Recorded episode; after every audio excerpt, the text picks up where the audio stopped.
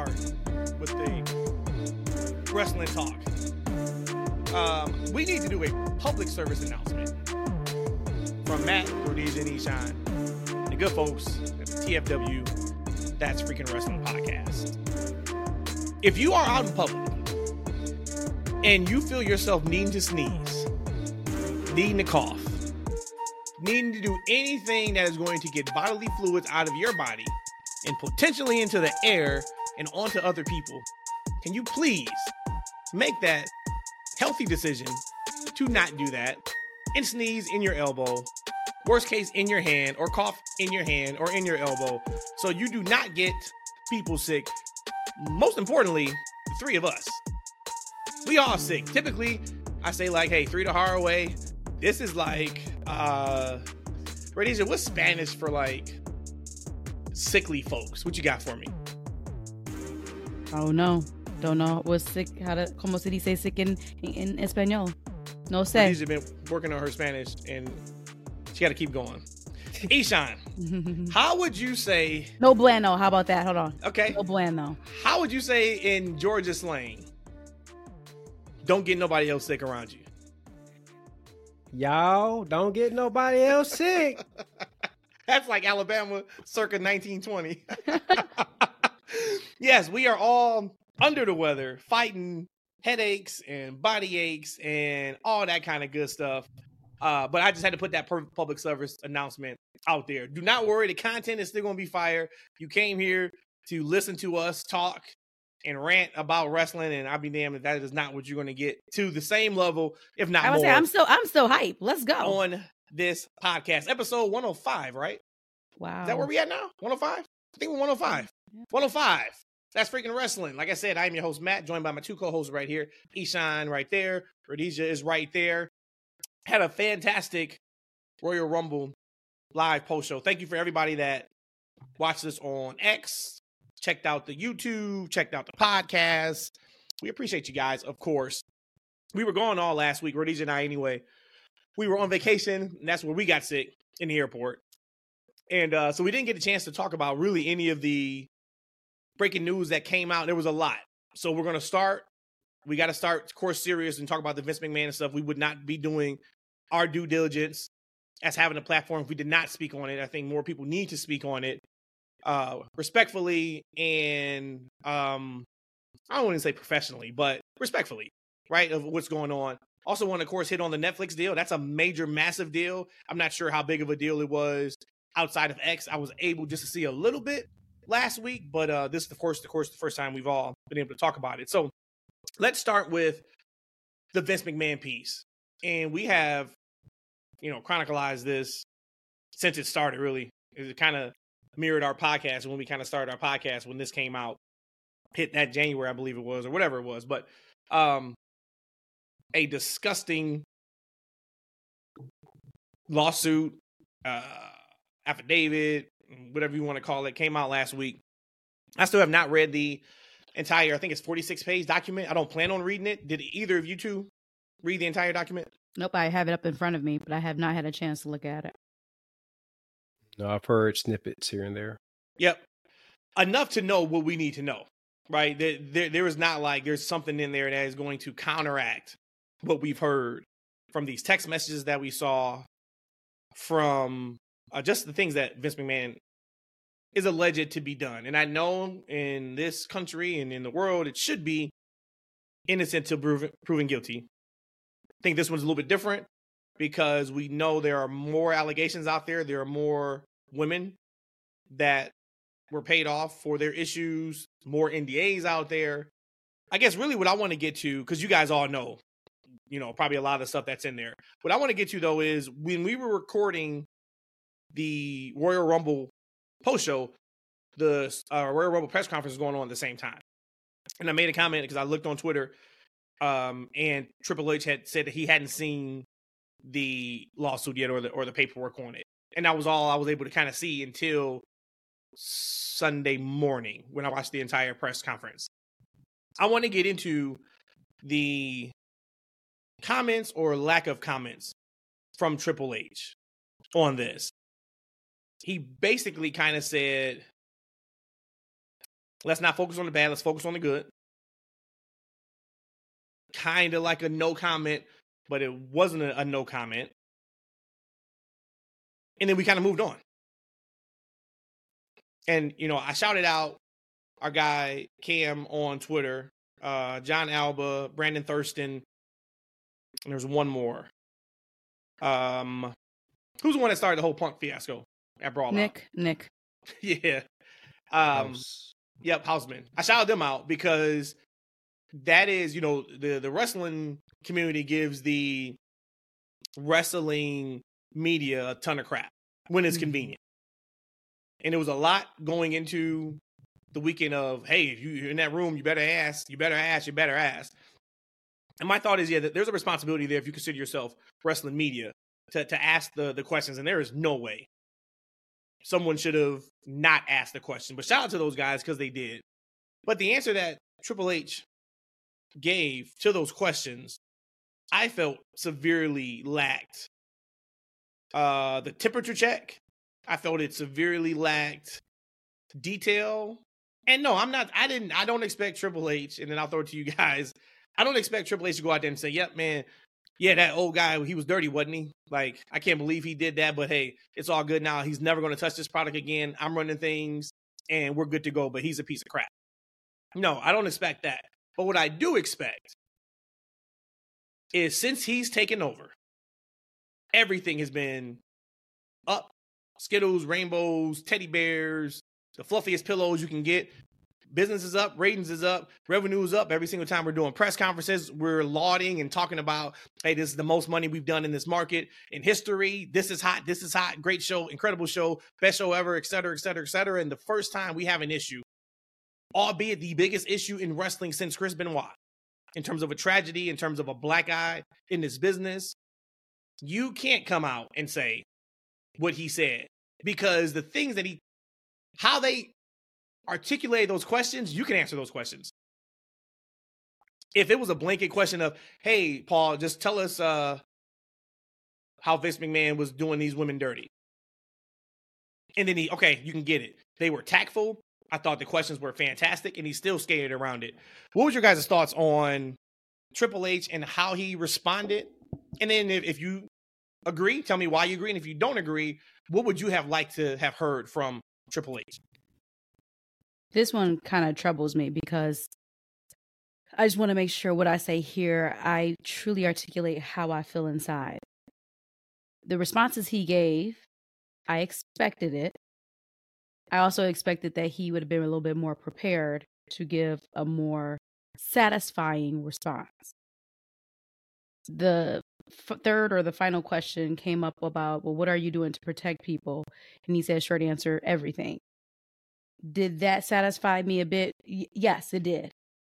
The part that I juggle with is even back in the NXT days after he would have his um, takeover press conferences, he had never pretty much everything was on the table. He would answer any question, full transparency, to the point, didn't beat around the bush. So that did le- let me down because I've turned to H whenever he spoke that I'm like, okay, this is this is how he feels, and he's gonna always be real and honest with us. Now, if it has something to do with new management, meaning TKO, and what he can and can't say about something, so be it. I saw somebody on Twitter saying, well, would it made it any better if he said, I can't speak on that? I don't know. That probably would have made me even more mad. But I'm kind of in this, I'm giving him a pass just because of his past history. And that's why I said maybe it is a bit part of tribalism for me because I am giving him a little bit of that pass. If he said that he didn't read the document, I have to take the man at his word that he didn't read the document. So, yes, I was upset that he didn't address it a little bit more direct, a little bit more of, yeah, this is what I heard, this is what they're looking into. I'm glad we got that presence out of our company. We don't company doesn't need this because he could have absolutely said, "Hey, we're focusing on what just happened today. A great Royal Rumble, great people, and we're not going to let that badness affect our business anymore." Uh, because this is how we're moving forward, but in a way where, hey, the people who were hurt by by Vince McMahon can say, all right, well, the WWE is not taking sides with him or not standing by his side or not condoning it. Again, I don't expect him to say he's a he's a dirty dog. You can't. You just can't do that. So for me, I'm kind of just in uh, mixed emotions on how I feel about it because I do believe he was wrong by not being more direct in his response. But I expected it and I don't want to say I understand it. I don't want to say I get it, but probably the closest would be to I get that response. Now I would like to hear more of an official response as more time gone has gone on, but in that moment you kind of I can't sit up here and say with AEW you have brawl and I'm not comparing. So please be clear. I'm not comparing what happened in Brawl Out to people sex trafficking people at all, but the the concept of something really good just happened. Let's kind of just live in this moment for just a moment, and then we'll get back to that. I can't be that one way with AEW and then flip the script over here for WWE. Again, not comparing it, just saying just the concept of it.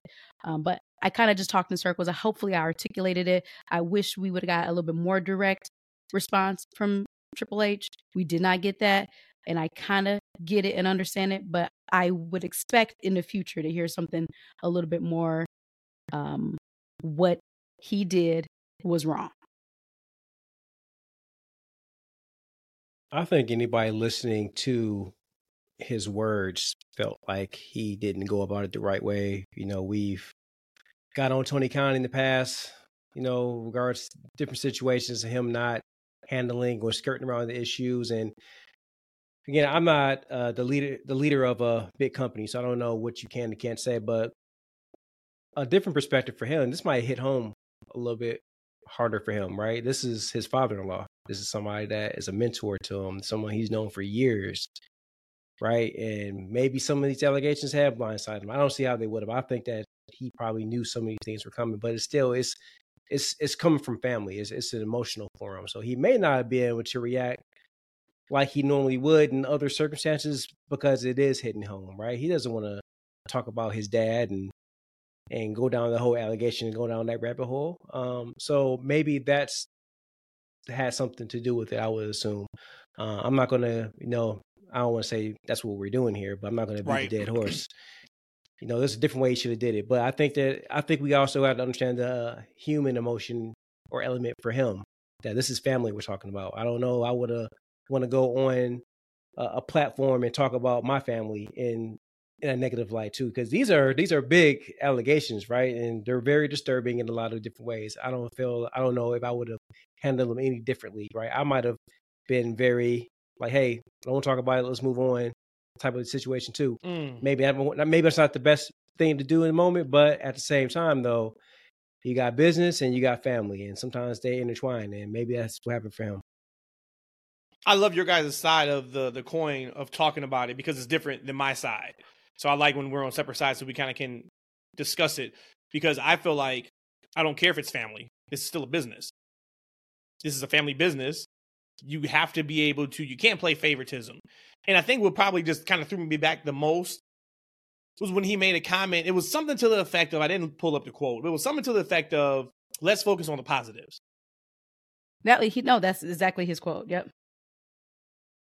We've been focused on the positives for 18 months or 16 months or however long you've been head of creative and business has been booming and popping. The best the WWE has been in decades. We've been focusing on the positives then. So for me, when I look at that from outside looking in, I feel like, okay, how different would you be of a leader and dealing with the public if you were not a front runner? I am sure Tony Khan comes across completely different. Hell, Tony Khan came across completely different three years ago when the perception around the majority of the IWC was AEW is a better wrestling product than WWE. We thought it was hilarious when he was going out there and calling Nick Khan, whatever he's calling him, Shady Khan, or there's only room for one con man, and you know all this kind of stuff, and signing these, you know, other wrestlers and people on Twitter giving him feedback about the show, and he immediately changes something that next week and say, "Hey, great call. We we're putting that into effect come Wednesday on Dynamite." We loved it. It's a little different though when the shows aren't hitting the same, and now it feels like you're playing from behind. So that was what kind of threw me off. I would have loved if he didn't say that part. Mm-hmm. Um, a couple of the things I do want to speak about outside of Vince, and I'm not going to get into any rumors except for one because that would be irresponsible. But there was word or talks that Stephanie doesn't really even have her kids around Vince. And that is heartbreaking if that's the case. That is absolutely heartbreaking. I hope that's not the case. But you can understand why.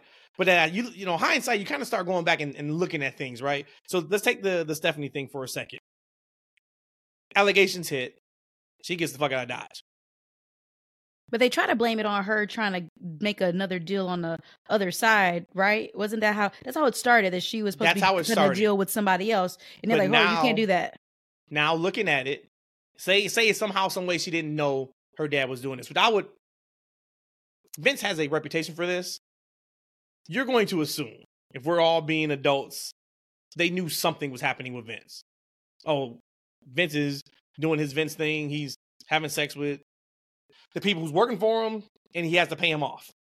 Because remember, there's I think there's four, either four or six outstanding uh, NDAs and settlements and all that kind of stuff. So we know this ain't the last one we're going to hear about. I'm hoping for everybody's sake involved, this is by far the worst one. So Mhm. say if she found out about it then and she's like, you know what, I didn't know it was like this, I'm out. That would make sense. Now this whole Brock Lesnar thing looks completely different. When Vince made that tweet about I'm retiring on that Friday, and I forgot where they were at, and Brock left Yeah, yep, he left. the arena Mhm. at the time it's like okay brock just has a hell of a allegiance and loyalty to vince. And vince has been there through thick and thin. They're close. Um he's not going to work for anybody else. Head of creative except for vince mcmahon. Maybe he's worried about his character. Whatever the case may be right? Allegedly if you put two and two together in the paperwork it looks like the woman was almost offered up to brock when his contract was up. And hey, you can get some of this too. That's now it makes sense why he may have left. That's just disgusting. Because if he's like, oh, shit, okay, uh, I need to get out. I need to get out of Dodge. That would make sense. Also makes sense too now, if that is correct. Why we got the good guy cowboy shaking hands, kissing babies, Brock Lesnar for the last year and a half too. You know, so there were there was talks online, which duh, uh, we may not ever see Brock again, and if it is for a long time, and once again, who knows that may not be true. But until they figure out all these pieces, Yeah. I understand why he can't be there. I want to go over um Ari Emanuel.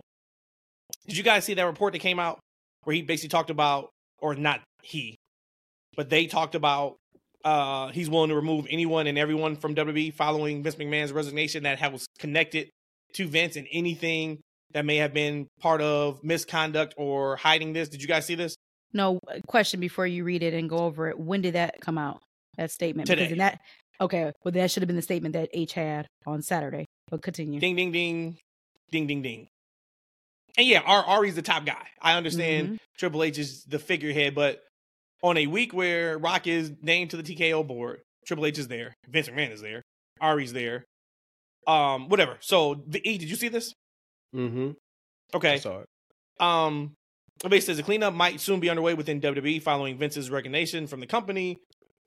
Uh, it emerged following Vince McMahon's resignation that TKO may sweep out the former WWE owners' allies. It has been since noted by PW Insider that Ari Emanuel, the CEO of Endeavor and TKO, will have no problem removing anything and anyone still remaining in WWE that could potentially harm the company's business going forward. Which sources pointing to Emanuel walking away from Saudi Arabia without blinking an eye as an example of his past decisions. It was also noted that people don't know Emanuel if they think he wanted to discover the allegations that were made against McMahon, especially as his own daughter had worked at WWE headquarters for several years, and people don't understand how fiercely he will eradicate anything needs to be taken care of to protect his business. A number of Vince McMahon allies, including Kevin Dunn, John Laurinaitis, are no longer with WWE. Bruce Prichard, however, has found himself accused of being Vince's avatar by former WWE star Ronda Rousey, and there is no word on his future within the company. What does avatar mean in this sense? Um, Like he's just there. He's a he's just there to do Vince McMahon's bidding, essentially. Okay. So his like- his wingman. Well, he's just a puppet. Yeah, he's just a puppet. right. Vince. Okay. Yep. Uh, says knowledge in the last part. It says knowledge of McMahon's actions was reportedly widespread enough within WWE that everyone knew certain things. At least one person outside of the company also knew about the seriousness of McMahon's alleged uh, actions. So I, I, read that because it sounds like, and there's been some people who have come out and said that they absolutely 100% know of Emanuel's business workings and he's all about the business. Nothing comes before business. So on one hand, you want to say like, you hope this is it, but then on the other hand, as a human being, as being a decent person, you have to say, I hope they find everybody. And if anybody had a a place into covering it up, they need to be gone. And it and from a entertainment perspective, that sucks for me to say out loud because I'm like, man, what if Triple H knew about what was going on? Well, he needs to go. Right? And who knows who runs WWE after that? Maybe Paul Heyman runs it. Actually, maybe it won't be that big of a deal. Um, but just from a just from a, a, product perspective, that sucks. But from a personal perspective, we have to do a better job of, of protecting each other. And this happens in every walk of life. We've heard this in the music business, the movie business, in mm-hmm. politics, at regular nine to five CEO type jobs. Mm-hmm. So we know it happens everywhere, but it just sucks, man. It, it, really did. When I saw that, and I we talked about it, we knew something else was coming.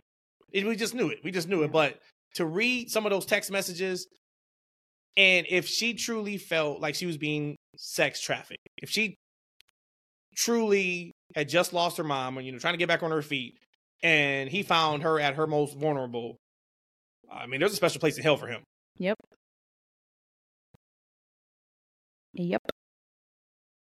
So, uh, anything else on the Vince piece before we move on to the next, the next, the Netflix deal? Hey, real quick though, real quick though, um, I was thinking about like I thought about this. I'm like, man, what if Triple H knew? I don't think he took part of anything. Could that be a very sick world where Vince has him taking place in some of his misdeeds, mm-hmm. and he's married to his daughter. But uh, what if Triple H knew? And you know, that's that's an evil right there, right? But there was a when when Vince took NXT from Hunter, like right. Mm-hmm. It seemed like he was trying mm-hmm. to get rid of this man. He seemed like he was trying to hurt this man. Mm. Like, right? He mm-hmm. took NXT from him. He fired all of his friends, all of his allies, right? And this was right this was during the time period of when all these shenanigans was going down right and then paul ultimately had his heart attack and you know he was gone for a while right almost a little bit less than a year i think mm-hmm. yeah i just i just it seemed like that was a little bit much for just because you know you're the third brand lost to uh, AEW. That's what speculation was, right? Like Vince hates to lose, and right, you know he had to take NXT over and make it what it needed to be because you know Paul failed, right? But it seemed like he went through a lot to squash H and everything that almost he held dear.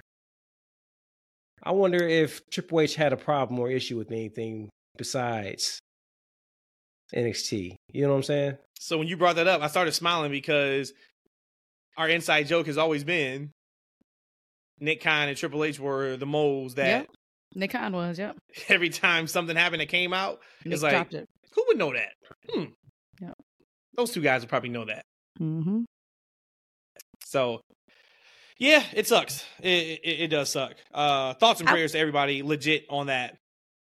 And, because, and I, um, I don't want to say this because how powerful the person is, but I'm going to say because it's heavy on my heart. What Ari Emanuel said is perfect. I, I love that. People who know him is all about business. Period. Boom. The second sentence would be, but if you are all about business, you probably should have heard the rumors about it too before you got in bed with him. No pun intended there. But you would think if you were that much of a businessman that you're going to always make sure you make the best possible business decision. If you're telling me that you didn't hear any rumblings of Vince being, a, I'm going to say sex maniac. I'm just labeling that for right now. Mm-hmm. Well, yes, but it doesn't matter because we're now we're talking business. Why are we taking the personal piece out of it? We're, we're taking out that hey, in your personal life, you are a scumbag. We're taking that out. In the business perspective, yes, but they were all already paid off, and there's NDAs out there. Got it. Before I came aboard, because none of this happened, of course, quote unquote, under my watch when I, after I bought you guys. Mm-hmm. Yeah, I may have heard about it, but I think this has been going on for a very long time. Of course, again, we, we me... talked about when we were on vacation, Rhodesia, the the rumor when I was a kid about I forgot her name, the ring announcer. She was a female that gave Vince oral sex in the back of uh, the the limo. And that was back in the eighties. Yeah. So you don't do that in the '80s, and then you take a whole three decades off, and then Mm-mm. start going crazy again. And I want to be clear. People want to be freaky, get their freak on. Y'all know I'm down for that. It's just when now it's against their will or you're manipulating them to a point. And you want to have threesomes, orgies, go right ahead as long as it's all consensual. If she want to give head to Vince in the back of a limo, so be it. But the moment that it's no longer truly consensual, that's when there's a problem. Like you said, there's a uh, special place in hell for that person. And she's working for him, so that creates a conflict of interest. Sure. Because sure. if she's doing that to get to where she's at, now I feel like I have to do that Yeah. as a female talent, wherever I'm at, either on screen, off screen, whatever the case may be. Yeah. Yep, that creates that. And and here's the thing: like TKO knew this was a bad idea. Every earning statement, right? It was something about Vince McMahon is is is bad for business. You should get rid of him, right? Like the last two earnings statements, uh, that company said that about Vince, right? So like they kind of knew that he was bad for business, right? At least. and I think I think Emanuel knew it. I think he only wanted him back just to be the the the figurehead, the the Mhm. face of the sale. Because Mhm. remember, as soon as the sale went through, it was all right. Triple H is head of creative. Yeah. It was like immediate. But then, but So- then Vince weaseled his way back on the board. No, I'm talking about after the sale was complete. Oh, okay, got it. After the sale was complete, it was Got like, all got right, it, hey, got it, got it, got it. we gotta let our people who we hire and do a good job. We gotta let them, we gotta let them do that. Business is up, stock price is up. Hey, let them run their business, and you just they kind of stay to the side. And I, so I think he knew. I, I think he knew. Um. Okay, so now let's transition to the business. Should have been one of the best weeks in the history of WWE. you announced, like I said, you announced the Rock is on the board at TKO. You announced this massive Netflix deal worth five billion dollars for WWE Raw, not Monday Night Raw, WWE Raw. I know Nick Khan came out and said that as of right now, it's going to stay on Mondays, but they're open to moving it. Which, of course, like you're selling your property, you don't have a say on what day it's on. Now it's just a matter of hey, they get the rights to that that product. What do you guys think about Raw now being on Netflix? it's freaking mind blowing. It is so innovative. It's, a, but they like he mentioned talking about Nick Khan. They kind of always been this way. They've kind of, or was it H? No, it was either H or Khan. Talking about how they kind of always did this, even down to the closed um, circuits, then to pay per view PLEs, and then Mhm. to the the streaming um deal. Well, before the streaming deal, the net, their actual network, then the streaming deal. Like they, they're the first to keep doing this. So I think this is on par, of course, of who they have been historically. But man, is that a huge deal? Is it going to completely change the whole landscape of what professional wrestling is and how people consume professional wrestling?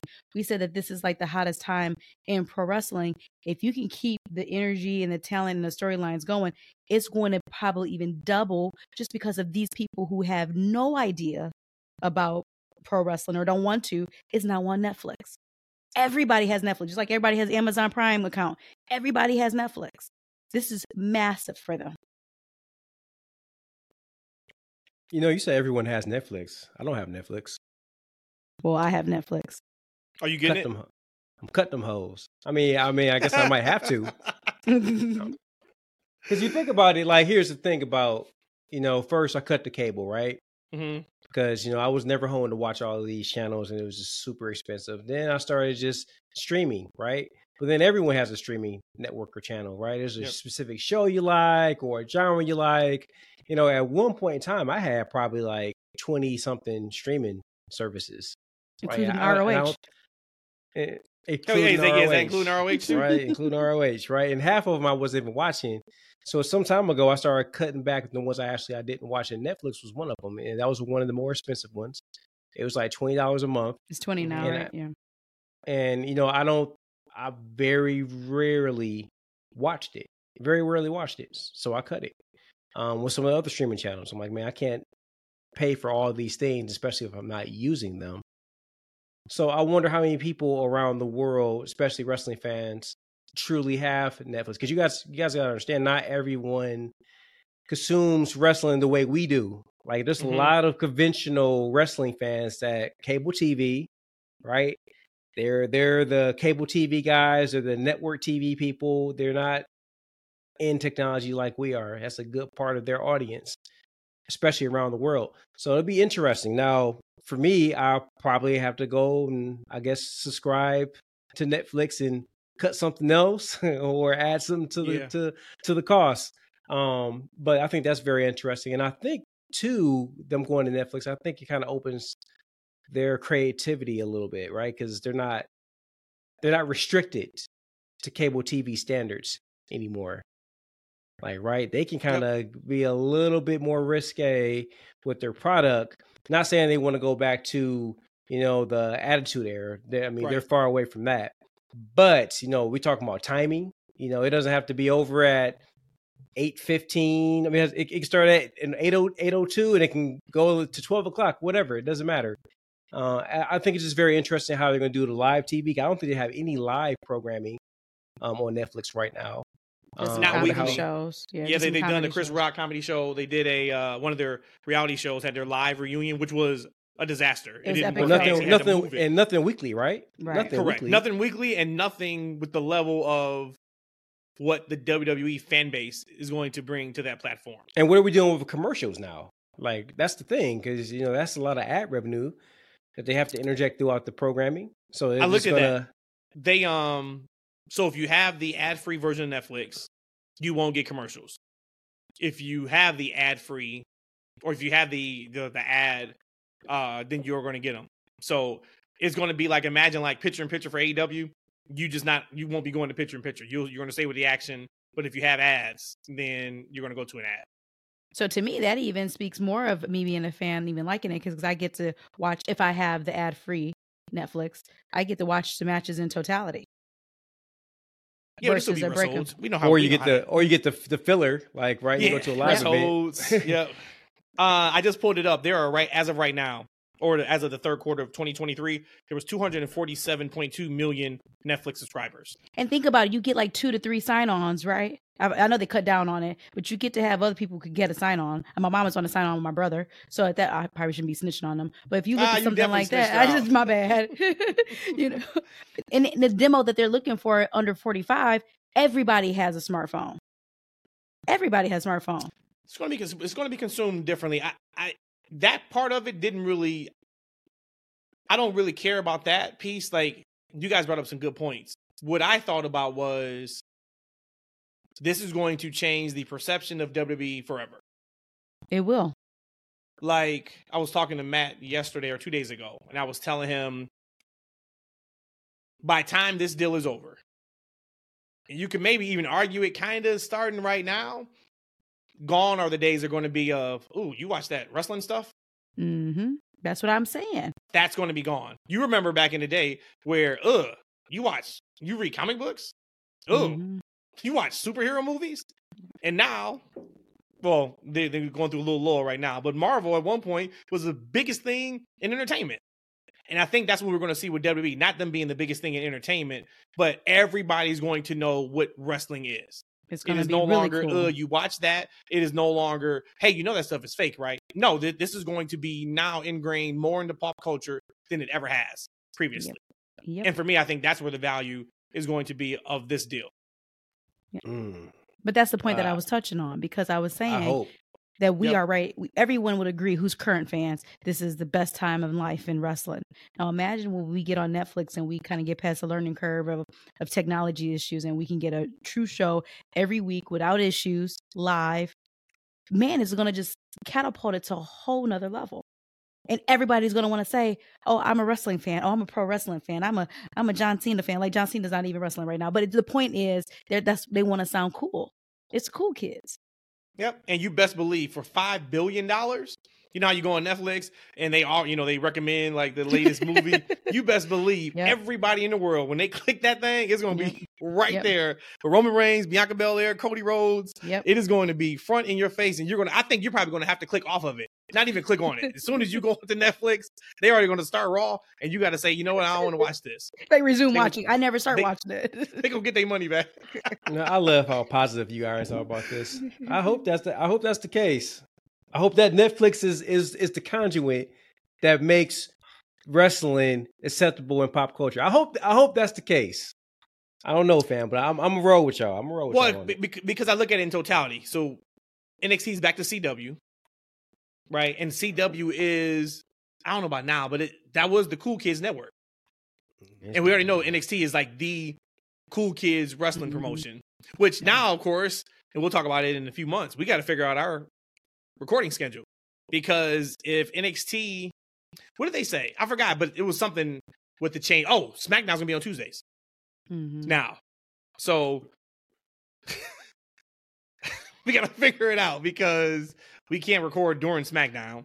I actually Uh, like that. I actually like that.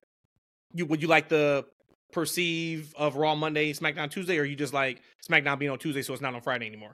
Exactly. Those those weekends for me was kind of rough. I, I squeezed SmackDown in there, but I, I like it being on a weekday.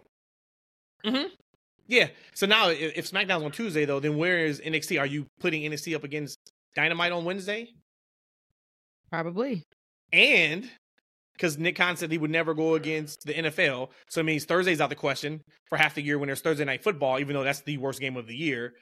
Uh, I think this opens up a significant advantage for AEW with this because it was like that black cloud kind of over AEW's head with, well, where is Raw going to land? If land if Raw lands on, you know, cable TV or whatever you want to call it, you know, network television, um, how much is left for AW properties? And now knowing that they are on Netflix, you know, I think that opens up a whole can of worms. So hopefully they get the ratings up and they can maximize their dollars uh, because they're coming up quick. They're coming up quick. E, did you see that report that came out last week that the Khan families, Which Khan? Tony, Tony Khan? and his Okay. dad, that their what was it like their uh overall value went up like forty five percent or something like that, and the majority of that came from AEW. That's what they were talking about a week ago, right? Yes, Yeah. I, I read a little bit about it. What what caught your eye? I would just that that amount, that percentage. I like you're going up 45% because and I haven't dug into the the deep deep details of like their financials, but you just hear so much of yes, they are not netting as much as they should be netting. Yeah, money's coming in, but through contracts, through the video game, through, you know, all that kind of stuff that okay, they're not doing what they should be doing. If their evaluation had went up 45% and this through AEW alone, they're doing something pretty good. Yeah, they should get a nice little uh, rights increase um, coming up on their next contract. Mhm. Definitely, especially the money's there because if they were willing to be in the hunt for uh, Monday Night Raw, talking about uh, Warner Discovery. I mean, they definitely got to be able to give a little money Right? to AEW. And I would say right? that too. Like, look, I don't know what you was planning to give them, but if you was gonna give them four Billy, I'd take one Billy. I'll let your boy, right? Amazon Right. still Amazon was in the discussion for a very, very long time. And you know, um, ROH, one of the primary reasons why ROH hasn't found a network home is because you know Tony had an exclusive contract, I guess, with um, Warner Discovery. Um, and I guess that contract is going to be up pretty soon. So now he's willing to shop that to other Hmm. networks. So maybe you might finally get ROH on uh on a, a bigger network. Or can we just like You said get rid of it. ROH, please? Like, and just put all those. I don't know. We don't need to go down that road right now. I'm excited to watch Dynamite though. I still haven't had a chance to watch Collision. Um, While you're thinking about that, I looked it up, and this is just from what Dave Meltzer's saying. This is one of y'all uncles. I Uh-oh. forgot who uncle it is. Um, but again, according to the Forbes article today, this was published a few days ago. The Khan family's sports enterprises are worth 8.25 billion, a 39% gain over the last year. thirty nine percent. A sizable percentage of that gain came from the gain in value of AEW, and that the family has the 11th most value of any family in the sports business. And that's before the new TV contracts. Sure, Mhm. And that's also during the time period where business is soft sure, exactly. for attendance, not for pay per view. Where you know their Right. revenue because they what they gave us four extra pay per views this year, so Mhm. that's a lot of revenue that's coming in. But yeah, you, you look at it like I see their I think their show tomorrow. They don't. I think they've sold two thousand seats for it or something like that. So it goes in cycles. It goes in cycles. So we'll see. Um, y'all ready to talk Raw? yeah, let's Let's go. bring up the tempo of this. What? Where do you want to start? E? I'm gonna throw it to you. Where do you want to start? Do you want to start with uh the Punk news and the promo with him and Drew? Do you want to start with your boy Cody and that incredible promo with Seth Rollins? Where do you want to start? Well, you know, I like to bring a special guest onto the show to Uh-oh. start our on raw box? conversations. Who we got popping up? And uh, I'm going to go ahead and let her do the talking for us. Ladies and gentlemen, please welcome the winner of the 2023 and 2024 Men's Royal Rumble match, the American Nightmare, Cody Rhodes! Hell yeah. I hear you, Pat. she smoked that. What an awesome woman. Please protect her at all costs. She had a little bit of extra spunk in her in her call on Monday too. She hit that Chelsea Green harder than she's ever hit it in, In life. life, in life. She smashed that Cody one. I'm man, let the talent be talented. I love that. Did you see too that she was only scheduled to announce one match on the Rumble, and then something happened. and She ended up doing the entire show. Yeah, we talked about it. I think uh, Brandon sent us a video, Man, and uh, Ricochet was like, "Yeah, she was only supposed to do one match. stay She ready so you gotta get ready, right? Show, right? You know, and that's that's not only from a mental perspective, like her voice, right? Because um, um, Katrina was listening to her doing that, that actual announcement, right? Okay. She was like, "Man, that girl got some pipes on her," and I'm like, "She you know she's a professional singer, like she has to stay, she has to keep her vocal cords ready to be Mhm. able to lift that way for hours, Yep. like, right? So for her to be able to be ready to do a whole event without pre- preparation just shows how professional she is. Bingo. She was like, "Look, it don't matter if I only got." One person I got to call out. I'm gonna prepare like I'm calling out Yep. thousand people tonight. Yep. So kudos to her. Best ring announcer in the business. Calling out the best wrestler in the business. Cody Rhodes. Back to back winner of the Royal Rumble. Going to Mania. What an awesome show face that who? was. To face who? We don't know yet. We don't know yet because Let's get into um because Seth Rollins came out there and cut a great promo uh, on Monday Night Raw, and he gave me reason to think like, you know Hell what? yeah. Hold on now. Maybe there might be a, a what is this? What will it be? Cody Seth six? 13 or something like that. for 82. real. But isn't it funny how we just brought this up on the last pod? Like, in what world can we see where Cody doesn't go against Roman? And Seth came out there and smoked it. He did. And everything he said was there wasn't there wasn't there wasn't an ounce of lie in anything that he said. had. Nope. Man, I thought it was awesome, and I thought it was was it was so cool because it's twofold, right? Like you got to you you can't just have Cody on Monday night. Now he's going to be on SmackDown Friday too. Roman's going to be in the building. Let's see what what happens. Rock, I need you to show up. You got to you got to stop it, Rock. You are losing grip of this Rock Roman match, sir. You got to figure it out. But um, he couldn't just come out Monday and be like, "All right, Roman, I'm taking you on," and then he's just done for the next eight weeks.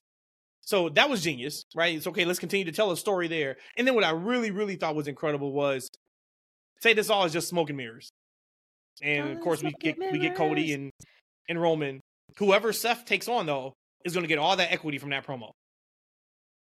Because no matter who he takes on, he just put over that belt as being the most important and the top title in WWE during that promo on Monday. Now we'll see what Roman says on Friday if he even tries to retort or anything like that. Um, but I, I loved it, and I also thought too, this was we talked about Survivor Series. We talked about our boy Fonz, where he watched Raw because Punk came back, and he doesn't watch typically. He you know he may catch up with like the major shows. He'll follow like around Mania time, but then he's kind of out. And he used to always watch every single week, you know, 10, 20 years ago. Um, and he watched that Raw show, and E and I came on to the pod and we're like, man, that show didn't connect. And Rhodesia, you were like, I don't know what you guys are talking about. I think you're, you know, like making it a little bit too hard on on the show. That show on Raw, take away the women's Rumble match. That Raw was better than the Royal Rumble. Mm. That's how you follow up a major pay per view that people are going to be tuning into to keep them hooked.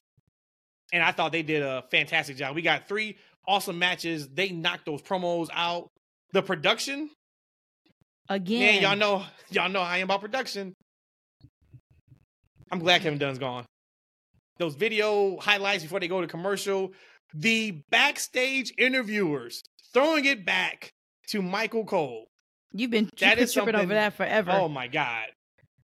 You stand there and look stupid, right? You, the the wrestler is done, and now you're just standing there looking off in space until they take the camera off of you and they cut it back to the ring. And now we get to kick it back to Cole, Pat McAfee, and shout out to, to Pat too. You can tell Pat not used to doing three hour Raws. Pat- 'Cause he had to go pee pee. He had to a go pee pee. over all over the place a little bit, but he'll he'll figure it out. He's a pros pro, of course. Um. So yeah. So Seth, put it out there. You want this belt? This is the work person's belt. You don't want. Nobody cares about that belt no more. Roman ain't even here. He ain't never been here. Think about it. This is where your legacy should be. So okay, so um, when we talk about black men, right? You know how we have Cody up here. Do we bring Seth up there with him, or does Hell he yeah. surpass him? Because not only did he represent us for Hogan, he also represented Fubu. Yeah, he did. Hey, shout out. He said, "Man, I'm the Fubu champion for us by us." And if anybody knows anything about Fubu, it was me. Rhodesia can attest. I had every single sweatshirt. I had every, Every single color. sweater. I had every single t-shirt. I had every single color back in the day of Fubu. I popped so hard when he said he's the Fubu champion.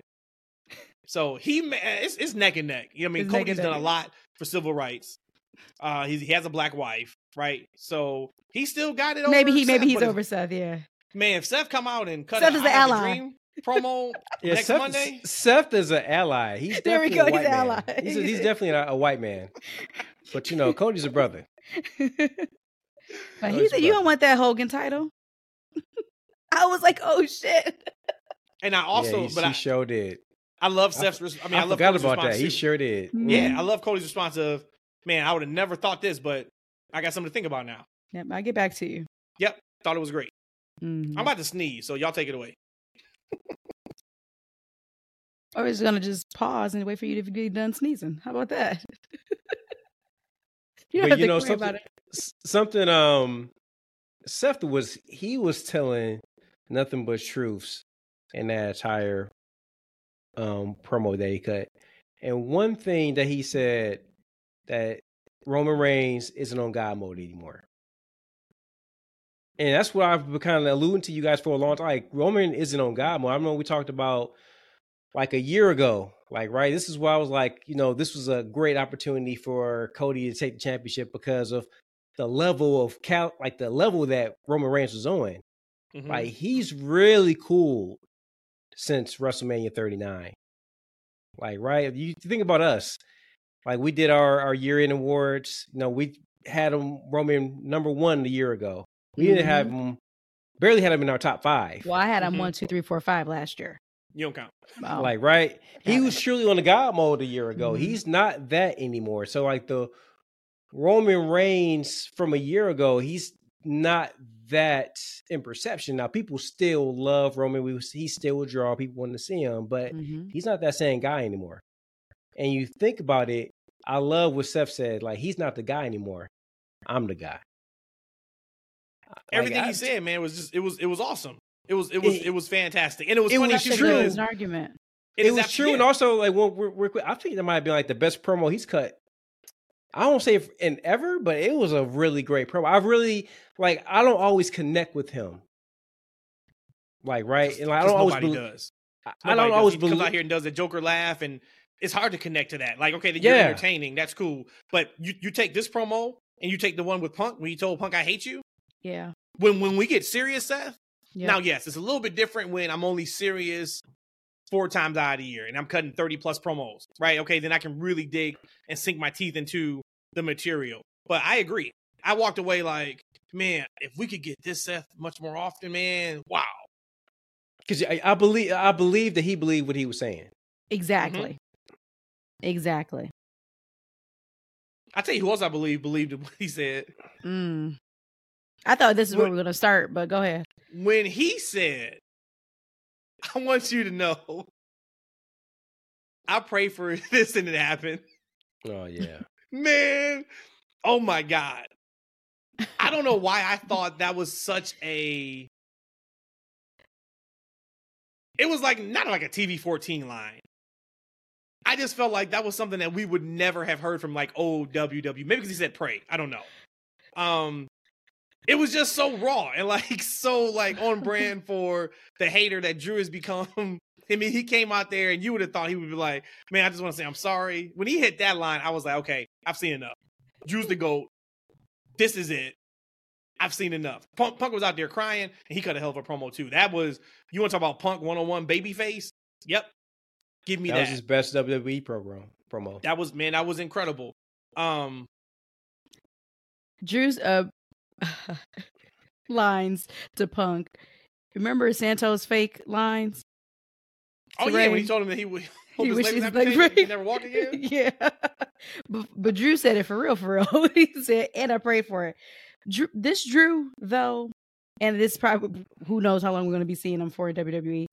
This Drew is so real. I remember about a month and a half ago, I'm like, I don't really know where I'm at with Drew. Like, mm-hmm. because we don't know if he was a good guy, bad guy. He even said it on his promos. I'm just me. But right after that, when he's giving us like this serious Drew, kind of like the serious Seth, Drew is massive. So one, he has it with his size and his presence and his aura. And two, when he's saying these things, it's just like, where the hell has this Drew been? Like where? Losing all his world title matches. Because he had a super damn sword. If he leaves the sword alone, he'll be better.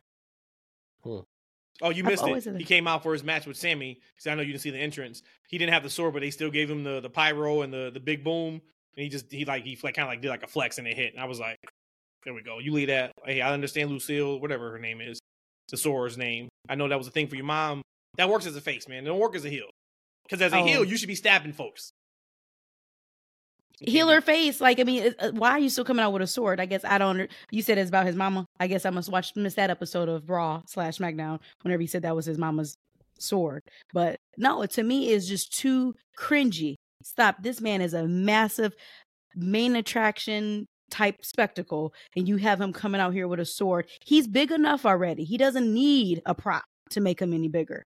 But this Drew is clicking all cylinders. I hope we get to see this for a while in WWE. Yeah, I think the sword was his idea though. then that's then It probably mind. was. I'm sure he didn't think Yeah, he'd be for two years. for two plus years with it. He sold some merch with it. All right, so Well, I you got a um okay, so then the punk piece being hurt. I guess I don't want to say I feel vindicated, but I probably I'm validated in my thoughts about him and Cody at the end of the rumble. Now it makes complete sense why for me it wasn't clicking. Well, Mhm. he was hurt. Couldn't use his tricep. But I got a wild conspiracy theory. You guys know how I get down with these. Not saying this is going to happen. What if his tricep is not as hurt as it is allegedly perceived to be? Because Punk came out and said, when I come back, you are the first on my radar. Allegedly, they said this is like a six to nine month injury. Drew ain't resigned yet.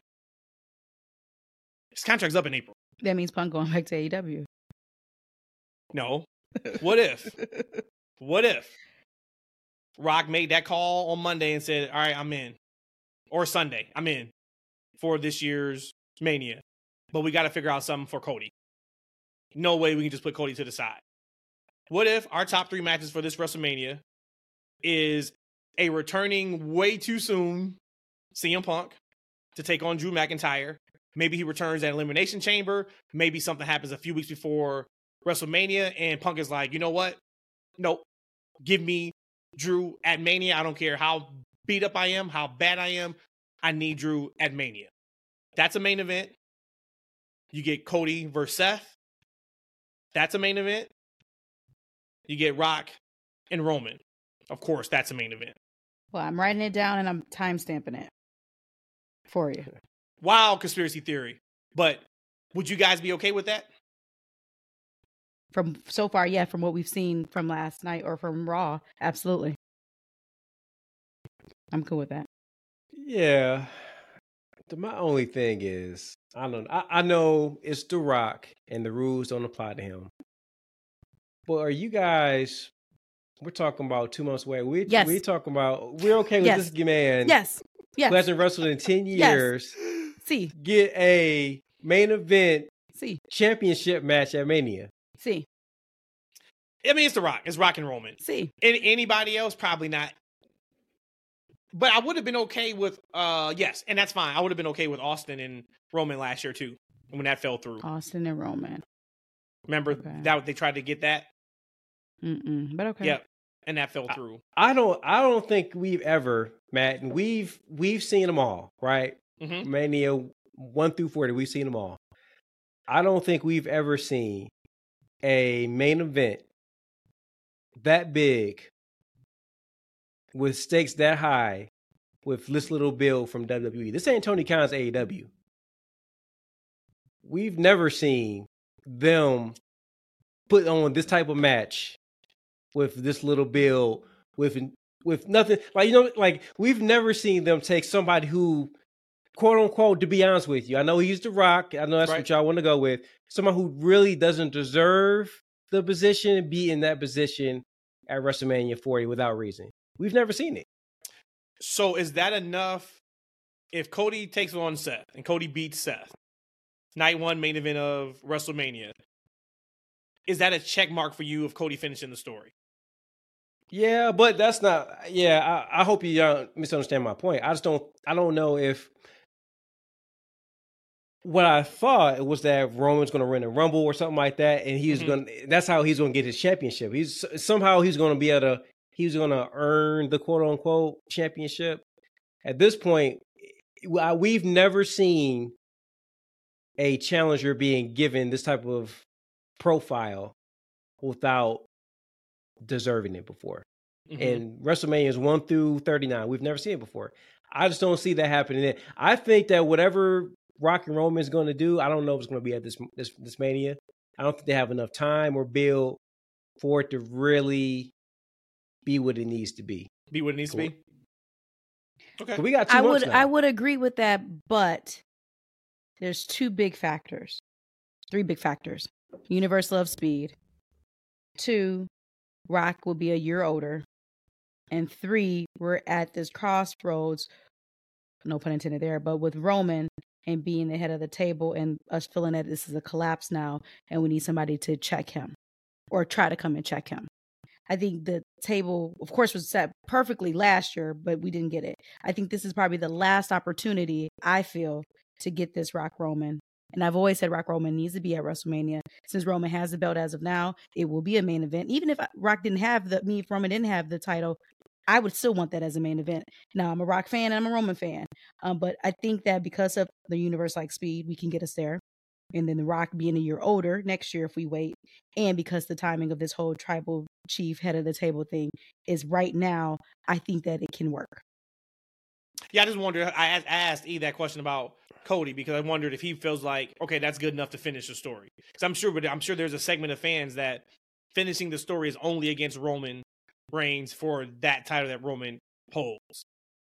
And I would- for me, like for me, Roman is such. I mean, like I said a year ago, I know you asked me. You said that the you think that this year will mean more for him if he were to win than last year. Talking about Cody, right? Cody, right? Mhm. And not necessarily to me. I think that Roman has cooled off so much that it doesn't matter. I, I'll be fine matter? if it was. I, I'll be fine if it was Roman or it was Seth. I'll be hooray! Like it, it, Ro- just me to me as a fan, Roman doesn't mean as much as he did a year ago.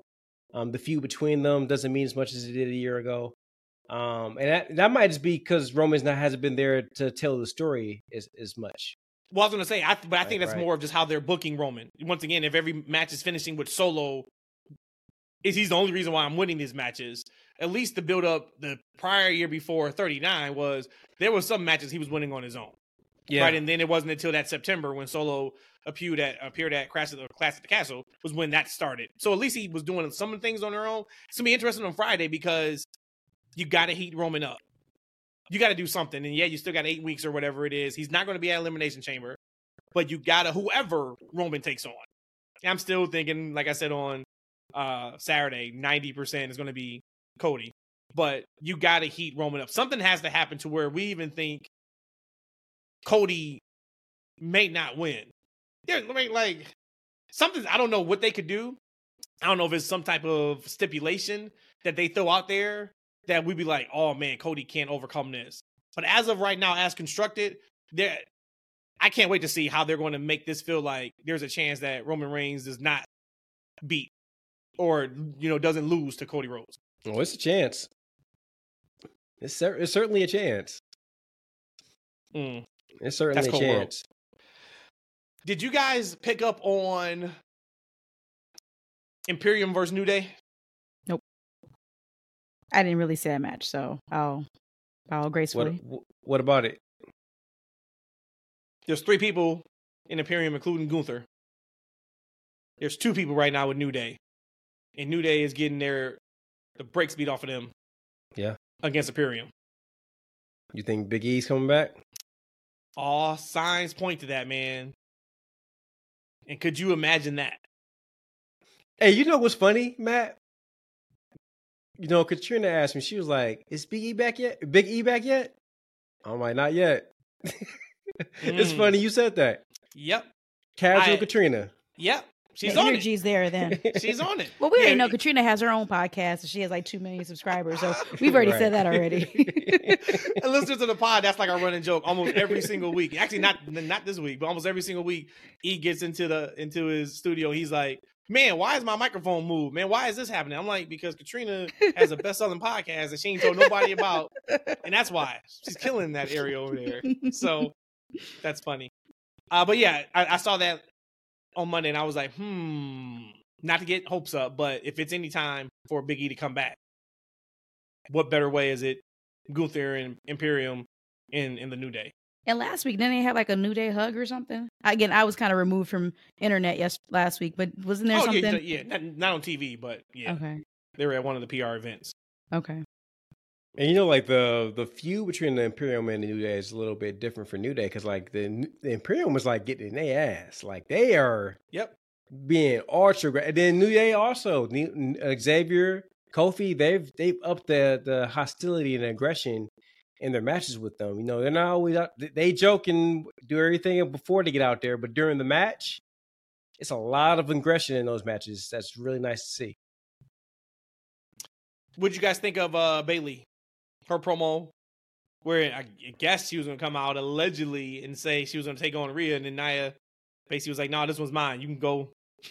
And challenge Rhea, uh, Iyo, and they shot the Iyo, and Iyo had that concerned look on her face. Dakota did not have a knee brace on. Wink, now I didn't nod, peep nod. that out. I didn't peep that out. Yep, I did. Uh, what you, what you guys think about that segment?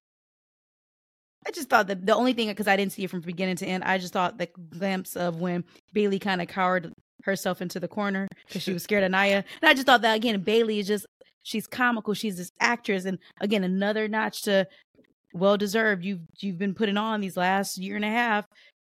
I'm happy you're in this place right now in this situation. So that I, that's the only thing that I took away from that. That yeah, we had that little look with Iyo like.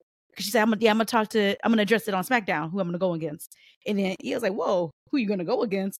Kind of look, but yeah, when she kind of backed down from, from Nia, that's when I was like, "Okay, that's cool." Man, you know, like Rhea Ripley in that segment. I I remember her in this uh, video, little quick video she did on Twitter with this uh this guy. They were promoting like 2K24 coming up. Did you see it? I saw he was talking I about didn't. breaking them. Yeah, and and Yeah. he uh she's like, hey, you know, you got you know, you got to stare at me for 10, 10 seconds. You know, It was the guy's can't break. idea. It was the guy's the guy's idea idea. because everybody, you know, like when they see Rhea, they they just fold, and he's just like, "You're not gonna fold me. You got to stare at me for ten seconds, and I'm gonna try not to break." And so How like, long- bef- How long? and- how, and long bef- you- how long? and before before he even started, he was already. She was like, "You're already breaking." He's like, "No, no, we ain't started yet." Two seconds because she did something, Rhodesia. She did this thing with her tongue, yes, sir. Yes, Lord. and he just immediately broke. And you know, he's a professional though. He just qu- quickly pivoted to the next thing, right? like so. I, should love me some Rhea. I love me some Rhea. Um, Nia was really good in that segment too. She she like she almost like she set her prey. Like, hey, look, this chick's mine right here. This one's you mine. Know, you can go do what you want to go do with her, but this right here, that's me. I kind of like that too.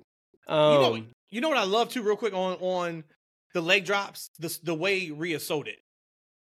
that was a different type of sell because she was getting leg drop. If you if you guys didn't peep it, go back and watch it. It was not as a dead sell, or she you know she gets hit and she lays out, or she goes on her stomach. It was a she contorted her body in a way that you just don't typically see from a sell from a leg drop. And she did it. I think she got leg drop like three times. Uh, it's little stuff like that, Maybe man, that really makes your opponent look stronger and look better than if you don't do that. Hey, you know what? And actually, Nia's leg leg drop actually looks fierce, right? And you know, like we like back in the day, we knew Hogan's leg drop was like Hold on a was second. Time lights step out, this. right? Time step We, this. we knew it was lights out.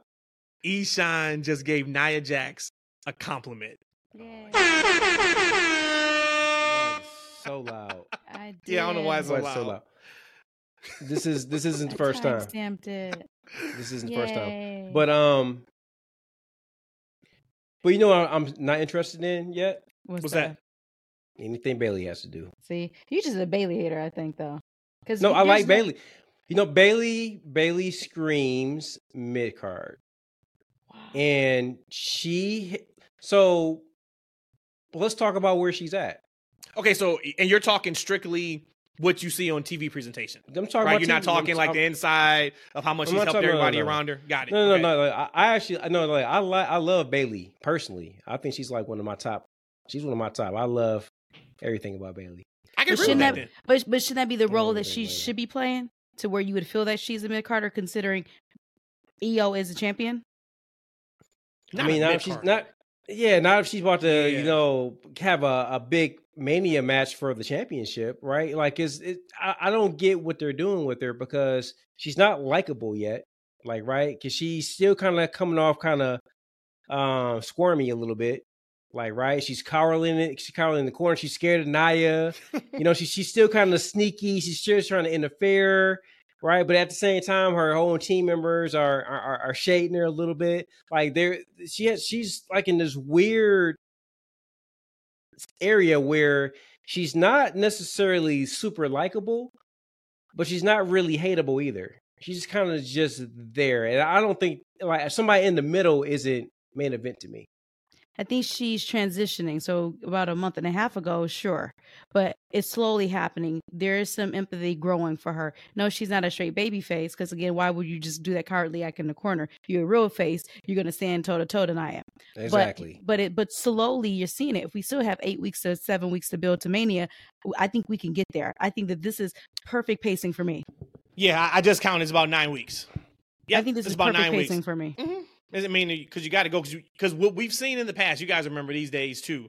Under Vince, they would peak way too soon, right? Mhm. The stories for Mania, they would peak like right after the Rumble, and you're sitting here with like four weeks left in Mania. You're like, Because no way out was a throwaway. No yeah, way by out the time Mania comes, I don't, I don't really care anymore. Yeah. And I think they're going to change that a little bit. So, but hey, I, I am happy and excited to revisit it every few weeks. E, if you Mhm. feel like she's getting better, but I mean, she's gonna be in one of the main event matches. She's not going on last, of course, but by the time we get to Mania, if Io and Bayley is not one of the bigger matches on that card, I would be severely disappointed. I agree. It's interesting because because we're thinking like we got eight weeks, but that's not a lot of time for a character to go through a whole character shift and change. But I, but uh, I look at Drew. So I felt that way for Drew for about two weeks, and then boom, this is the best Drew for the last two weeks. That this is the Drew I want to see. So I think we can get there. I absolutely think we can get there. All it Drew's been is- on, Drew's been on this road for about the past three to four months though. But I'm talking about my feelings toward him. And I know so you're my, my ride with you him. you've gotten there, but his his road has been there. Yeah, he's been a big deal because he's been in, he's been losing Yeah, his matches, but he's been in world championship matches. Yeah, I think been each point there. is like Bayley hasn't really fought for anything. No, I'm talking about the storylines and bringing the storyline. I'm not talking about main event spots. I'm talking about just the storylines and how the evolution of a character can go from bad or good or indifferent to changing in a transition. That's what I'm talking about. Drew, re- resign.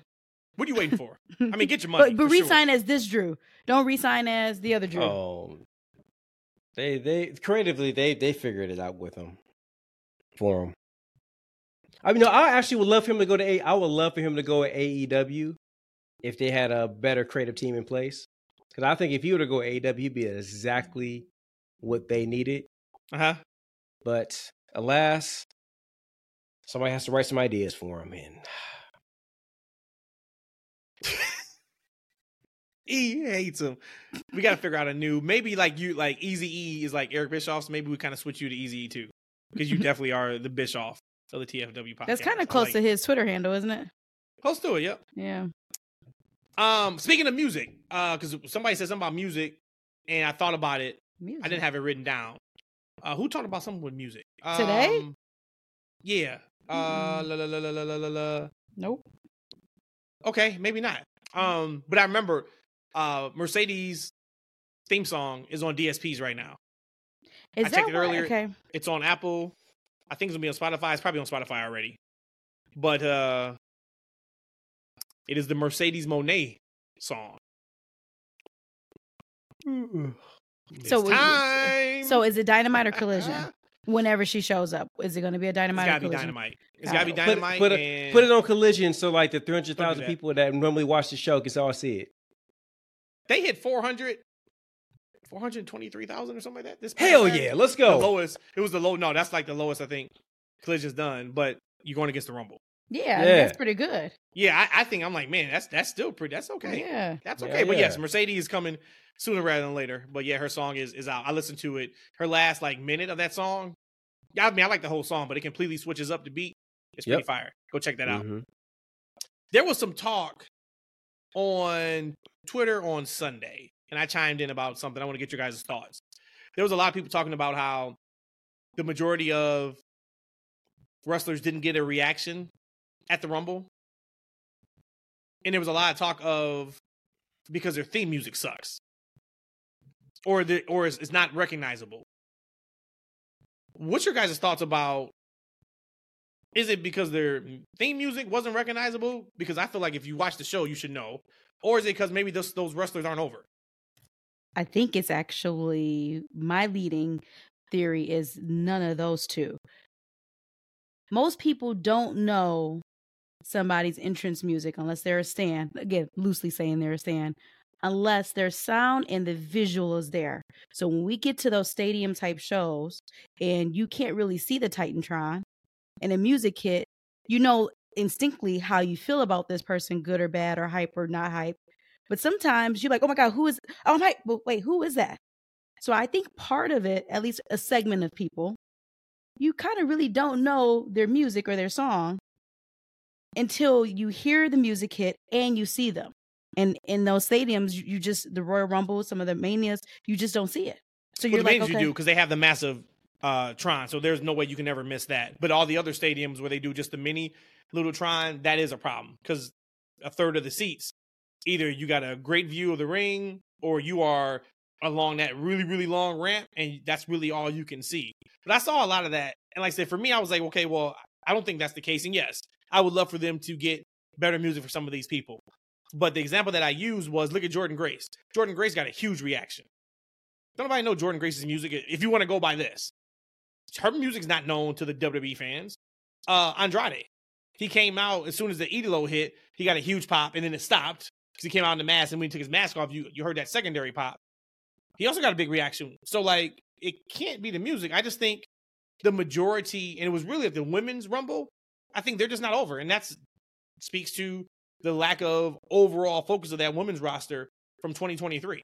And that's what I think they need to to really take care of. I don't, I don't think it has anything to do with oh the music is so generic that people don't know. If you're at the Rumble, I think you know people's theme music. Not sometimes. Sometimes I'd be like, who is that? But And you know, honest. you you know the theme music for the people who are who are hitting, like right. Mhm. So like I think that's just you know like the Tegan Nox, you know those type of people. Yeah, I mean, Mhm. you know I'm not into their character. I don't know their music, right? yeah. But like a Natty, right? I'm not super into Natty, but when her music hit, I know it's her. But That's like a heart, Hart foundation type sound, right? It's like Bret's, like yeah. So yeah, I mean, but so then if you knew Bret, then you you knew her. See, I But didn't her, follow Brett. Yeah, her her music is recognizable, and then and that's the one thing too. Like I bet, like I bet, like if Natty come out, for regardless, 'cause for a lot of the new generation, like they don't think of the you know the Hart Foundation when they hear Natty's music, probably right because Well, that was yeah, like will know, yeah. 30. That's like twenty or thirty mu- years ago, right? Mhm. But I bet, that, like, let's say, like at the live show, I bet if Natty were to come out and her music hit, I bet she'll get like a big pop. Cause people Yep. know that's her. They like, oh, it's a star coming out. That's her music. You know, that's her. Think about it, like if Katana Chance comes out with her music, and Yeah, she was I starting would a know. show. People do they have, like, don't they have the same uh, song? Don't they have the same music Yep. together or separate And the music? song's not that song's not bad. It's got it's like a nightclub type of you know bop. It has nothing to do with the music. But how about because this? I don't necessarily know all of the Judgment Day's individual songs. But you know it's them. When you hear it, you know it's them coming out. From. I don't know which one. But But you, you- but you you, hey, you one of but you standing up to see it who might it be our is, truth. though, It might be R Truth. It might be R Truth. Hey, matter of fact, where if we, we uh, switch gears though, I thought I, I didn't notice it until last night. But when R Truth came out and they had like you know they normally have like the little Judgment Day like guys with the swords and the black you saw it. They right, added that. and then you they they added R Truth and he's winking at the camera. I'm like, this is ridiculous. Ryan sent to us in the DM earlier today talking about um you know we're getting the awesome truth reunited to take the tag titles off Yeah. of Judgment Day and Mania. I don't know how I feel about that. It ain't happening, but I Uh, love it. no, I'm gonna be there for that match. I mean, maybe elimination chamber. That's just, uh, let's not do that. I know we got to move on, but that DIY match last night was really good, and them it. being or and or on And Raw, They were over too. they were so over in Tampa. I'm like, yes, like this Tampa is the. DIY, this is the DIY that I know and love. Besides the music. Besides the music, Besides the music. Yep. I thought I thought it was great. Like that match. Uh, of course, uh, Drew and Sami was really really strong, and then there was one more. Uh, it wasn't Kofi. Oh no, it may have been Kofi and Gunther. Kofi and good thing. They had a good match. Yep. Yep. So overall, really, really good Raw. So they're heating up. They're they're heating up. So let's do our top 20 list. Uh some of you guys, and thank you all who sent in your guys' list. You- I just want to kind of bring them up and let's let's just have like fun with it. And let's what we do, I'll just go over the 20. Okay. And then give me the one person on these people's said list that you did not have on your list that you would put in your list. You don't have to worry about who you would knock off. Just say Oh, like, oh, cool. yep, that person. Yep, that would be a, a, a good top twenty person. So first one I got here is Dwayne. It's my cousin Dwayne. Shout out to Dwayne. Hey, Also another ATL guy. he got me my um, here you go my Bianca Belair. He did not get you Bianca Belair. He did. get- Bobby got you Bianca Belair. Bobby got me Bianca Belair. Sorry, Bobby. but he's also our cousin. Yeah. But Dwayne, you can watching. take credit for it right now. Though. he has Sasha Banks at number 20. Uh Undertaker. Usos. He cheated too. He put Usos 18. Uh Bianca Belair, Rick Rude at 16. Booker T at 15. 14, Chris Benoit. 13, Steiner Brothers. He cheated again. Charlotte, 12. Mr. Perfect, 11. Hulk Hogan, number 10. Would you switch out yet? Not me. Okay. I would. Give me uh give me Rick Rude. Yep, give me Rick Rude. Uh 10 through 1. So Hogan is 10, and he's got Angle, Orton, Cena, Roman, Macho Man, Lesnar, Bret Hart at number three, The Rock at number two, and then his number one is the Nature Boy Ric Flair. He is the biggest Nature Boy fan that I know. So that is right on brand. So who'd you guys pick from his list? Do I have to? Yep. Um, I'll say Brock. Okay. E, who'd you pick? Uh, the Usos. Okay. Uh Ryan from the Parallax. He and now Ryan's Ryan is I want y'all to listen to this. Ryan is like E. Y'all are two peas in the pod. Listen to his list. Top 20. He starts it by saying top 20. You ready? Number 20. Roddy Roddy Piper, Randy Savage, Kofi Kingston. Sir, I'm already at like 17.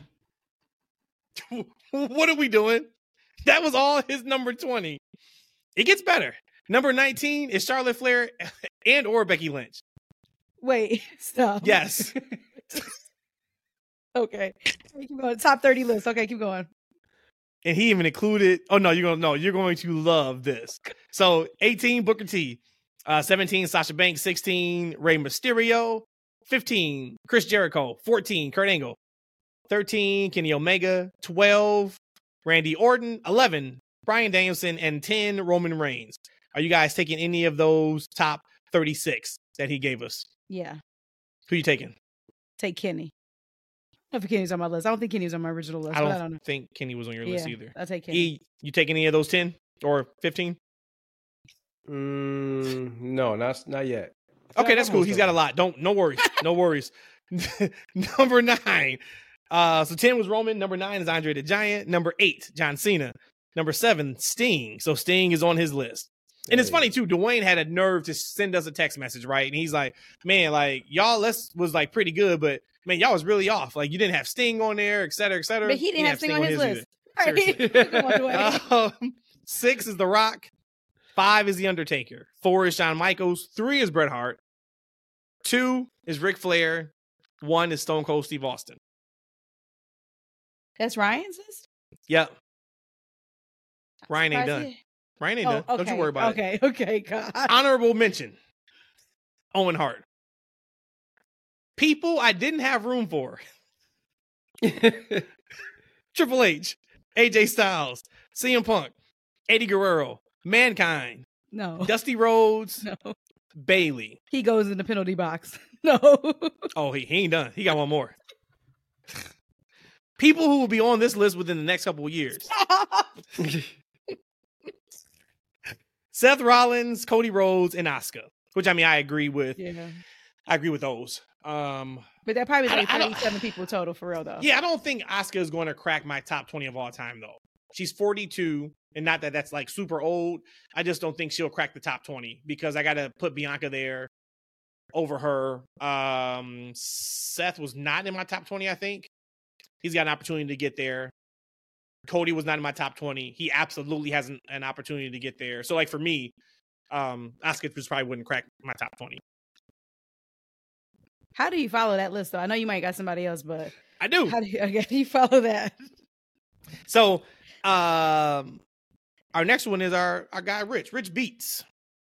Um, and Richard. So Richard is one of our good friends, and he has watched wrestling basically throughout. He, of course, he took like a time off over the last few years, but he was around for the Attitude Era. He was around for the '80s. So his list sounds like it, which is pretty cool. Uh, he did a tag team list and a regular list. Oh my god. So we'll, we'll go with his tag team list. All right, let's go.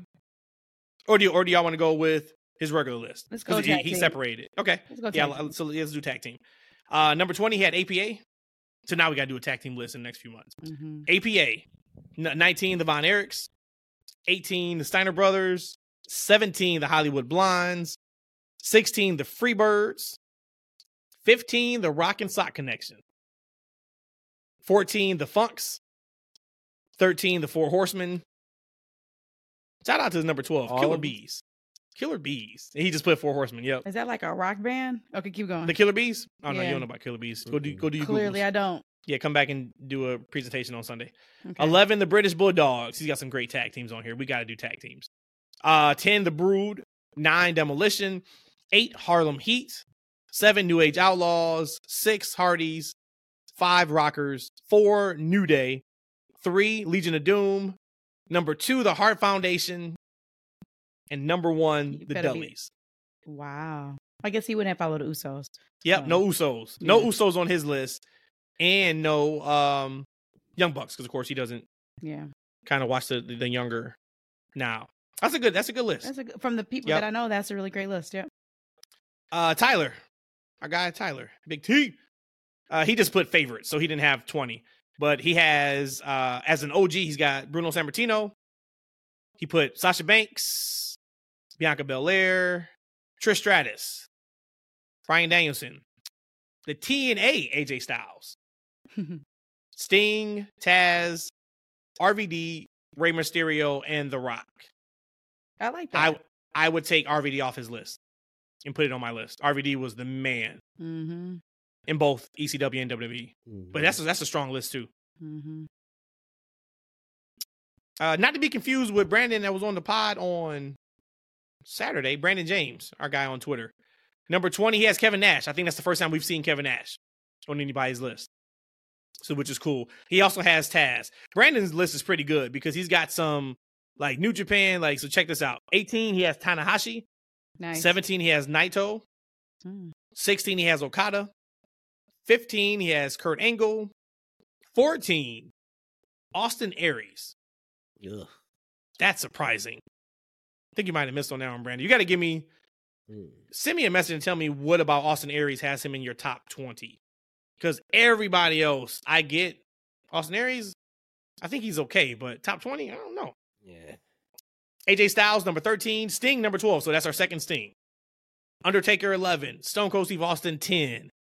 In his top 10, uh, Ric Flair, Dusty Rhodes, Shawn Michaels, Bret Hart, Booker T at 5, RVD at 4, Macho Man at 3, Eddie Guerrero at number 2, and The Rock at number 1. I would probably take Eddie. I didn't have him on my list.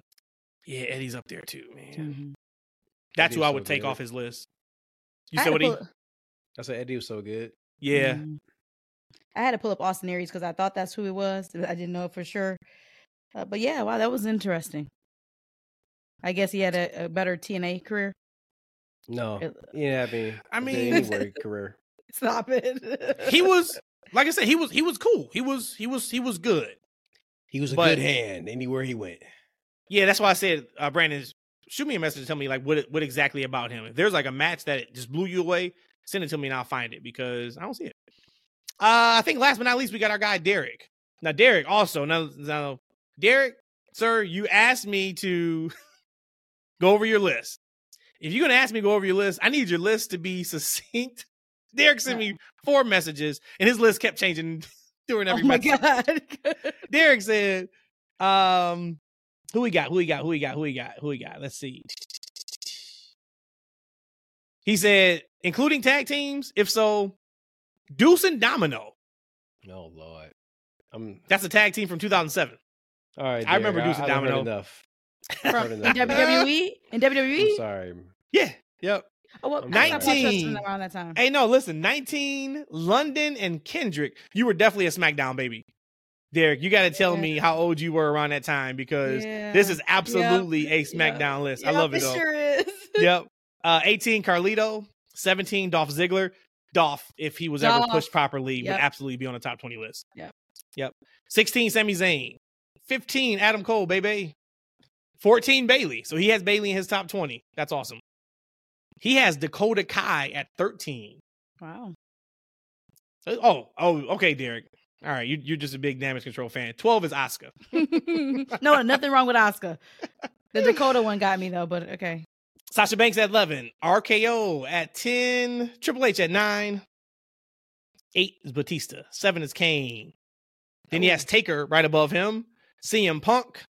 The Usos. Roman Reigns at number 3. Number 2, Steve Austin. And number 1, we are all kind of aligned. The Rock. The first rock. This is the first Yes. And then he said, uh Damn, I forgot to mention Eddie Guerrero. Can I take out Adam Cole and replace Eddie? Then he said, Yeah, my list keeps changing. I keep forgetting to mention some wrestlers like Brock Lesnar. I'm sure Brock may not be on your list anymore, but we can if I can separate Hogan, absolutely Derek, you can put Brock on there. Um Oh, sorry, man. He said also looking forward to the Royal Rumble. Oh, I thought you said he's looking forward to Brock being in the Royal Rumble. Going to be epic. Yep. So that was fun. So awesome. Thank you everybody who yeah. Um, but it's just so much fun just to like hear people's top 20 list, right? Because nobody's right, nobody's wrong. It is your personal list of what got you into wrestling. And it just shows also like the wide spectrum of some of these folks. Like he was talking about people that were these you had never even heard of. That's in his I top 20 list. Bruce And Adams or then- something. Yeah, you hear some of these here, Chris. and it's like, Same wow, people who were kind of really bona fide mid carders at time, right? Never hit the main event, never main event in the Mania or the uh, the Tokyo Dome or main event in the WCW, but it was still like something about them grab. Spoke to them, yeah. Yep, love it, absolutely love it, super cool. So now yeah, we got to do a tag team one soon. Um, that's gonna be fun and really really hard. For me, we should for do sure. just like gonna be hard. we should do just like top ten to make it really really hard. Yeah, let's do that. Because I probably only know 11. Damn. Look, he, he already thinking about it. Yep. Hey, enough. Yep. He already thinking about it. I might have to You cheat can off get of to 10, Richards. you can I get to to 10 without cheat. even thinking. Yeah, I probably have to Yeah, cheat off of 10 is Richards. easy. 20 to get to my 10. So maybe, so maybe we call it the tippy top. The 10. tippy top. Oh, last thing, and then we, we can get out of here. It was so fun. Uh, Rhodesia's mom was over to the house, um, and she watched the Royal Rumble with us, which was really really cool. Doesn't watch wrestling. She's familiar with like, of course, like the big big names, right? Roman, Rock. But it was so interesting to see her and her reaction to the wrestlers, and it was interesting because anybody big that came out, she would say, "Are they champion?" so we had to explain to her what the Rumble was. She's never seen a Royal Rumble, right? But they showed um, LA Knight in the pre-show, and she's like, "Is he the champion?" I was like, "That's surprising." Hmm, okay. Naomi came out in her entrance. She's like, is, "Is she a champion?" I was like, "Interesting." Tiffany Stratton came out. She's like, "Is she champion?" I was like, "They're on to something." So, you know, as, as we talked about my dad watching that full episode of SmackDown about a month ago, and him being involved in it, and he hasn't watched wrestling like that in decades. See mom doesn't know anything. She was into it though, but just her correlation to Who some the of these wrestlers and are they champions? I think she said the same for Jade too. And I was like, yep. So they figured out something and it works. All right, y'all. Y'all got anything else before we get out of here? Just thank y'all for participating and engaging in that 20 list or the top 50 list that y'all sent in. All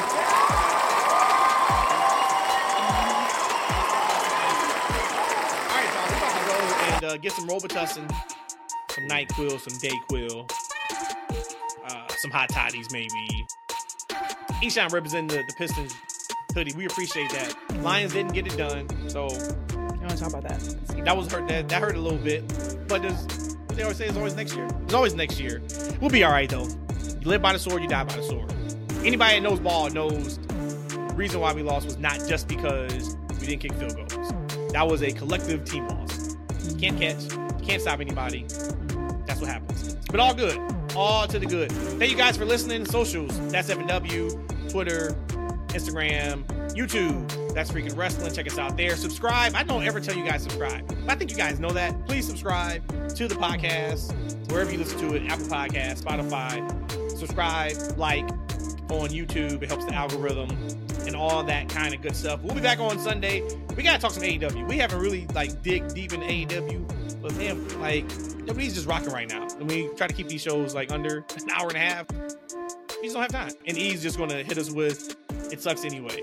So I'm trying to I'm trying to spare him from really coming across as an AEW hater. But we're gonna find something to talk about. We're gonna make up something if Dynamite and Collision ain't got If something. Clarissa. Thomas can make up stuff on NFL, we absolutely can make up something on AEW, right? and we would talk to you on Sunday.